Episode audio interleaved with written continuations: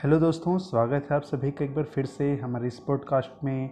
सबसे पहले तो आप सभी का शुक्रिया कि आपको हमारा यह शो काफ़ी अच्छा लग रहा है।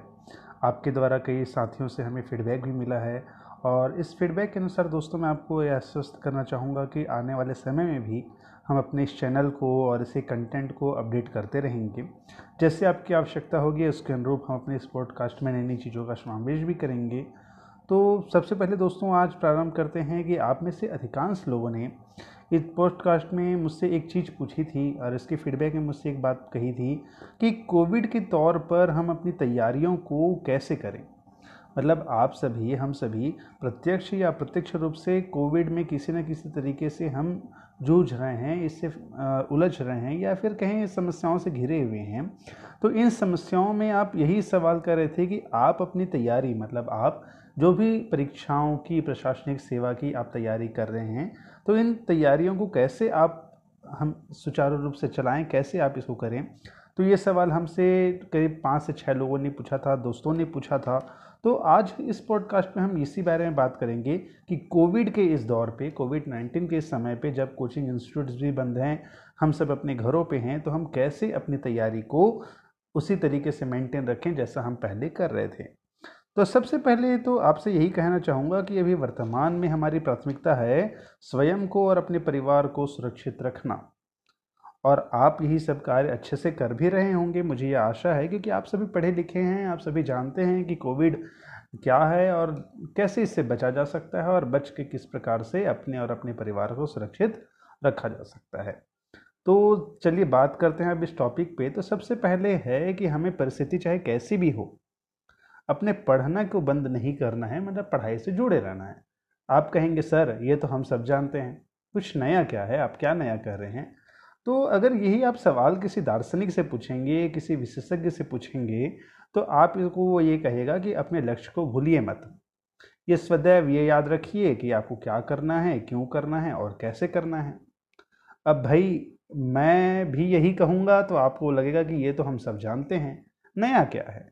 तो भाई, ये सब चीज़ें आप जानते हैं तो मैं सिर्फ़ अब आपको एक ही चीज़ कहूँगा कि अपने आप को अभी के समय में नकारात्मकता से दूर रखिए। अर्थात कहीं से भी अगर आपको नकारात्मक खबरें मिल रही हैं, कहीं से भी आपको निगेटिविटी आ रही है, चाहे वो निगेटिविटी कोविड के लिए हो, चाहे आपकी पढ़ाई के लिए हो, चाहे वो परीक्षाओं के लिए हो, किसी के लिए भी हो, आप उससे दूर रहिए। अब आप दूर कैसे रहेंगे? तो दूर रहने के लिए सबसे अच्छा तरीका है हमें बंदर बनना है। आप कहेंगे, बंदर? जी हाँ हमें बंदर बनना है। और वो भी गांधी जी के तीन बंदरों में से एक वह बंदर जो कहता है, बुरा नहीं सुनो। मतलब बुरा नहीं सुनना है। सीधी सी बात है, हमें अपने कान बंद कर लेने हैं। नकारात्मक खबरों से, नकारात्मक लोगों से या नकारात्मक सोच से। सभी से अपने आप को हमें अपने कान बंद कर लेने हैं, केवल और केवल हमारी पढ़ाई के लिए और किसी चीज़ के लिए मैं नहीं कह रहा हूँ। इसके बाद आप कहेंगे कि अगर आप जब, सब जब खबरें सुनना बंद कर दे रहे हैं तो आप अपडेट कैसे रहेंगे? करंट अफेयर्स के सवालों को और इन चीज़ों को कैसे करेंगे? तो मेरा कहना केवल यही है कि आप वह खबरें जो आपकी पढ़ाई से रिलेटेड ना हो, उनको ही सुनना बंद कर दीजिए। और रही बात खबरों की तो खबरों के लिए आजकल दोस्तों न्यूज़ सुनना किसे पसंद है? खबरों के लिए न्यूज़ ही सुने ऐसा कहाँ लिखा है? आप अधिकांश कोचिंग संस्थाओं के वेब पेजेस हैं, वहाँ जाइए। आप हमारे टेलीग्राम ऐप का यूज़ कीजिए। उस टेलीग्राम में, ऐप में आपको मिलेगा कि हमारे जो साथीगण हैं, हमारे जो शिक्षागण हैं, वे केवल जो करंट अफेयर्स के लिए जॉरी पेपर की कटिंग्स हैं, वहीं उस पर पोस्ट करते हैं।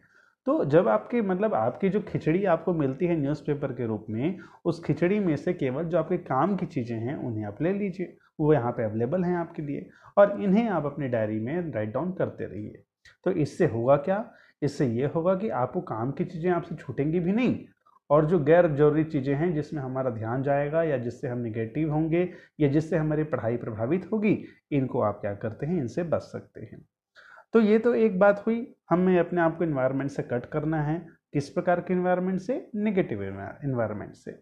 अब आप चलते हैं, अब हमारी दूसरी समस्या ये हो गई है कि बहुत दिनों से अधिकांश दोस्तों की चूँकि वैकेंसीज भी नहीं आ रही हैं और एग्ज़ाम्स के डेट भी पोस्टपोन हो गए हैं। तो एक तरह से कई लोगों की, कई दोस्तों की गाड़ी में क्या लग गया है? ब्रेक लग गया है। गाड़ी में ब्रेक कहने का ये मतलब है कि आप कुछ दिनों से, कुछ हफ्तों से या कुछ महीनों से किसी भी कारण से आप नहीं पढ़ पा रहे हैं। तो अब हम उस पर बात नहीं करेंगे। आप क्यों पढ़ पा रहे हैं? उसे साइड रख दीजिए। तो अब मुझे आप सबसे पहले ये बताइए कि क्या कोई गाड़ी सीधे ही 80 या 100 की स्पीड में आ जाती है? ज़ाहिर सी बात है, अगर आप सुपरमैन होंगे या बैटमैन होंगे तो बिल्कुल आपकी गाड़ी आ सकती है, पर आप बैटमैन भी नहीं हैं। तो आपकी गाड़ी एकदम से सौ या 80 की स्पीड में तो आएगी नहीं। तो उसके लिए हम हम स्टूडेंट्स को क्या करना पड़ेगा, हमें धीरे धीरे अपनी गाड़ी को स्पीड में लानी पड़ेगी। और उसके लिए ज़रूरी है, सब्र होना, जो हम स्टूडेंट्स में थोड़ा कम होता है। मतलब कि पहले ही दिन में अगर आप ये सोचें कि आप अपने इतने दिन से पढ़ाई आपने नहीं की है और पहले ही दिन आप छः से सात घंटे पढ़ने बैठ जाएँ तो भैया आप अंत में निराशा के अलावा कुछ नहीं मिलेगा। और ये होगा कि आप पहले दिन तो उस गोल को अचीव कर नहीं पाएँगे तो उससे रोते हुए आप अपने चार दिन और वेस्ट कर देंगे कि मैं नहीं कर पा रहा हूँ। तो ये निगेटिविटी फिर से आपके अंदर आ गई। तो आप इसे कैसे करेंगे? आप धीरे से शुरुआत कीजिए। धीरे से शुरुआत कहने का ये मतलब है कि दिन में आधे घंटे से चालू कीजिए कि कुछ दिन, दो चार दिन आप दिन भर में अगर आधा घंटा भी पढ़ रहे हैं तो खुद को शबाशी दीजिए कि हाँ आप पढ़ रहे हैं। धीरे से उस आधे घंटे को एक में ले जाइए, एक से दो में, दो से तीन में और धीरे धीरे अपनी गाड़ी को स्पीड में लाइए। और एक और बात चाहिए दोस्तों, आपकी गाड़ी को ऑफ़ रोड बिल्कुल ना चलाइए। ऑफ़ रोड कहने का मतलब है कि शुरुआत उस विषय से या उस चैप्टर से या उस टॉपिक से ना करें जो आपको बिल्कुल पसंद नहीं है। उदाहरण के लिए मुझे इतिहास पसंद नहीं है, और मैंने पढ़ाई बहुत दिन से छोड़ रखी है और मैं शुरुआत करूँगा इतिहास से तो वाकिफ सी बात है, मैं उतने मन से नहीं पढ़ूँगा जितने मन से मुझे पढ़ना चाहिए। तो किसी ऐसे विषय से चालू कीजिए जो सबसे अच्छा लगता हो आपको, जो आपको रुचिकर लगता हो और इससे अपनी तैयारी को जो रुक गई है उसे गति दीजिए। तो ये तो था रखी हुई। अब दूसरी बात, अब आपकी गाड़ी ट्रैक में आ जाएगी, आप गाड़ी धीरे धीरे चला रहे होंगे तो एक काम कीजिएगा, एकदम से लक्ष्य पे नहीं पहुँचना है। मतलब मुझे यहाँ से अगर रायपुर से मुझे नागपुर जाना है तो मैं पहले ही स्पीड में रायपुर से नागपुर नहीं जाऊँगा। मैं रास्ते में अलग अलग ढाबों में, होटलों में, जो उस रास्ते हाईवे में पड़ हैं, उनमें रुकूँगा। आप कहेंगे, सर, ये तो आप उल्टा कह रहे हैं। हम तो जानते हैं कि लक्ष्य से पहले कहीं नहीं रुकना चाहिए, कहीं नहीं थक जाइए। भैया बिल्कुल सही कह रहे हैं, लेकिन वो तब की स्थिति में कि जब आपकी गाड़ी सरपट चल रही हो, अभी आपकी गाड़ी नई नई है, इसलिए नई गाड़ी, अर्थात नई गाड़ी भी आप खरीदते हैं तो उसमें लिखा रहता है कि नई गाड़ी को 40 से 50 किलोमीटर की स्पीड से आगे ना बढ़ाएँ। तो आपकी गाड़ी भी नई है, नई मतलब बहुत दिनों से चली नहीं है तो आप ढाबे में रुकते जाइए। ढाबे में रुकने का मतलब है दोस्तों कि अपने आप को छोटे छोटे टॉपिक्स दीजिए छोटे छोटे टारगेट दीजिए। जैसे टारगेट एक पूरे चैप्टर का नहीं, एक हाफ़ चैप्टर का ले लीजिए या किसी विषय के दो चार टॉपिक्स का ले लीजिए और ऐसे छोटे छोटे टारगेट स्वयं को दीजिए। और जब ये टारगेट पूरे हो जाएँ तो खुशी मनाइए। खुशी कैसे मनाएँगे? कोई मूवी देख लीजिए, वेब सीरीज़ देख लीजिए, या किसी दोस्त को फ़ोन करके ये बताइए कि मैं आज बहुत पढ़ लिया यार, आज मैंने अपना टारगेट कंप्लीट कर लिया, मैं बहुत खुश हूँ। और धीरे धीरे धीरे धीरे आप अपने टारगेट को बढ़ाते जाइए, अपनी गति को बढ़ाते जाइए। यकीनन कीजिए, समय, यकीन मानिएगा, समय लगेगा, लेकिन आपकी पढ़ाई वापस उसी ट्रैक पे आ जाएगी जैसा आप कोविड के पहले पढ़ रहे थे। तो ये तो इस दौर पे हम बात कर रहे हैं उन दोस्तों की, जिनके परिवार में सब कुछ ठीक ठाक है, जो स्वयं भी सुरक्षित हैं, और ऐसी कोई कोविड संबंधित कोई दिक्कतें उनको नहीं हो रही है। इसी बीच हमारे कुछ दोस्त यार हमसे ये भी कह रहे थे कि उनके घर पे जो है, तबीयत भी दिक्कत मतलब यहाँ पे मैं आऊँगा, कुछ दोस्त यारों के साथ ये समस्या थी कि उनके घर में भी कोविड से संबंधित पेशेंट्स थे और वो स्वयं भी कोविड से क्या हो चुके थे, प्रभावित हो चुके थे, वो रिकवरी कर रहे हैं और इस रिकवरी के दौर दौर पे हम वो पढ़ाई के लिए पूरी तरह से समर्पित नहीं हो पा रहे हैं। तो ऐसे दोस्तों के लिए मेरा ये सुझाव है कि बिल्कुल आप पढ़ाई को तो छोड़ना नहीं है, पढ़ाई को तो छोड़ना नहीं है, आपको आपको करना क्या है? केवल आपको परंपरागत तरीकों को छोड़ना है।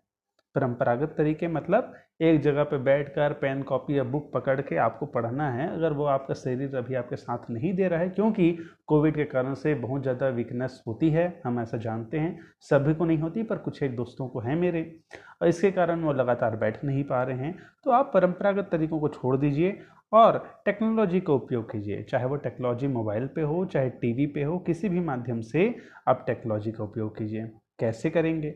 जैसे अगर मान लीजिए आपके घर में स्मार्ट टीवी है तो उस स्मार्ट टीवी में यूट्यूब या जैसे भी किसी भी माध्यम से आपको वीडियो मिले, उन वीडियोस को देखते रहिए। और उन वीडियोस को देखने के बाद आप क्या करेंगे? विभिन्न प्लेटफॉर्म में, ये तो पहला ऑप्शन हो गया, आप वीडियोस देखते रहिए। दूसरा हो गया, विभिन्न प्लेटफॉर्म पे कई सारे एन e और अन्य लेखों के ऑडियो बुक्स भी अवेलेबल हैं।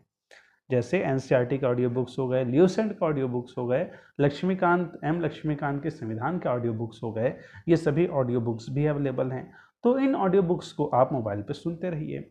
मान लीजिए आपको किसी टॉपिक्स का ऑडियो बुक नहीं प्राप्त मिल रहा है ऑडियो बुक नहीं प्राप्त हो रहा है तो अब आप क्या करेंगे? आप अपने कुछ मित्रों को कहिए कि, भाई, आप जब पढ़ रहे हो तो उसका रिकॉर्डिंग करके मुझे भेज दीजिए। तो या तो आपके अभिन्न मित्र आपके इसमें ज़रूर सहायता करेंगे। तो इस प्रकार से आप अपने मोबाइल पे किसी टॉपिक्स को सुनते जाइए।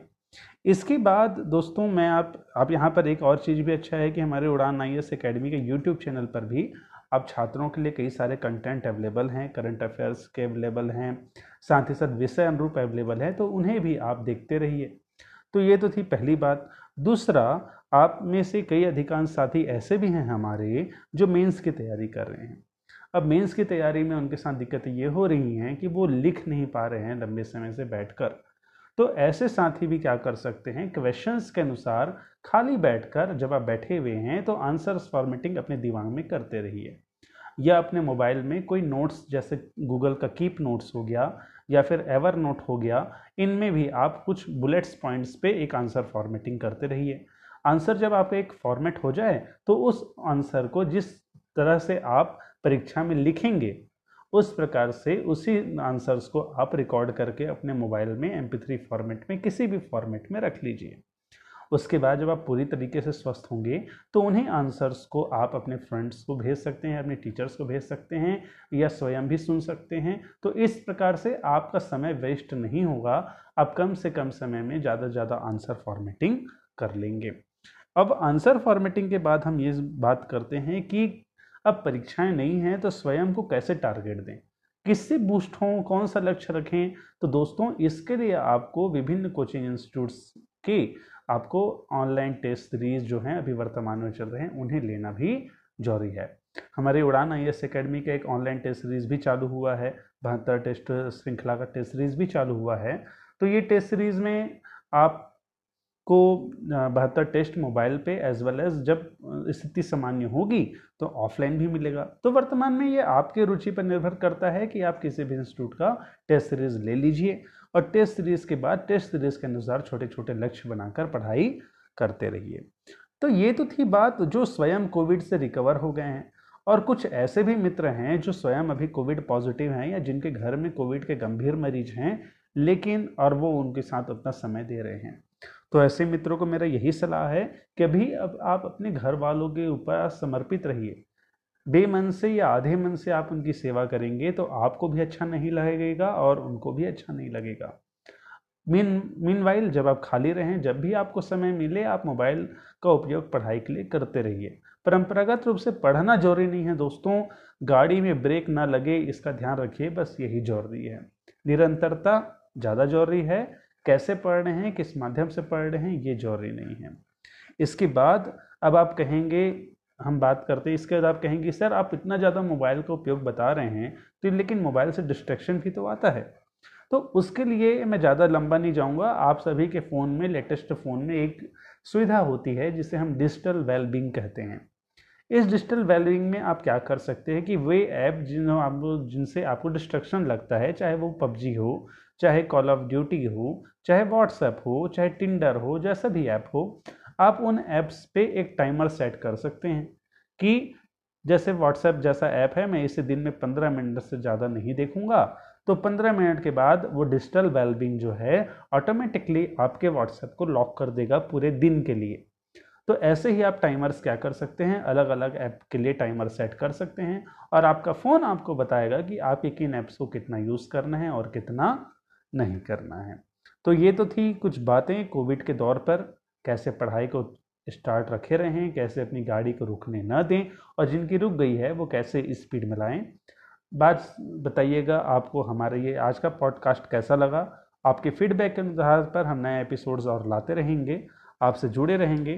तब तक स्वस्थ रहिए, सुरक्षित रहिए, पढ़ते रहिए। धन्यवाद।